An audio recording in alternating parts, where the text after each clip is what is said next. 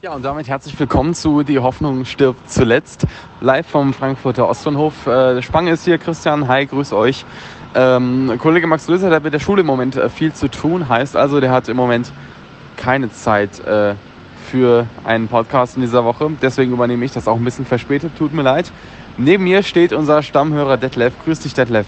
Hi, wir haben die Bahn verpasst, weil Christian eben zu langsam gewesen ist. Jetzt stehen wir hier. Ja, jetzt stehen wir hier. Ähm, ich möchte eigentlich damit nur informieren, dass wir ähm, erst kommende Woche wieder zu zweit auftreten werden. Das Ganze dann auch wieder natürlich wie gewohnt am Donnerstag. Ähm, das, ist, das sind jetzt 36 Sekunden, Detlef. Wir müssen irgendwie eine Minute füllen. Erzählst du mir noch was Witziges? Nö. Wie nö? Was haben wir nächste Woche auf nd.de?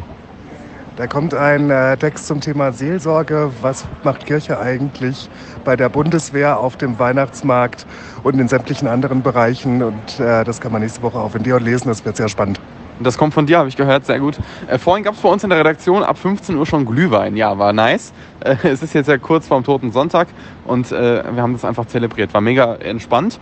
Und von daher gehen damit auch Grüße raus an Max, äh, der da draußen ein schönes Wochenende. Und wir hören uns dann kommenden Donnerstag in alter Frische mit Löser und Schwange.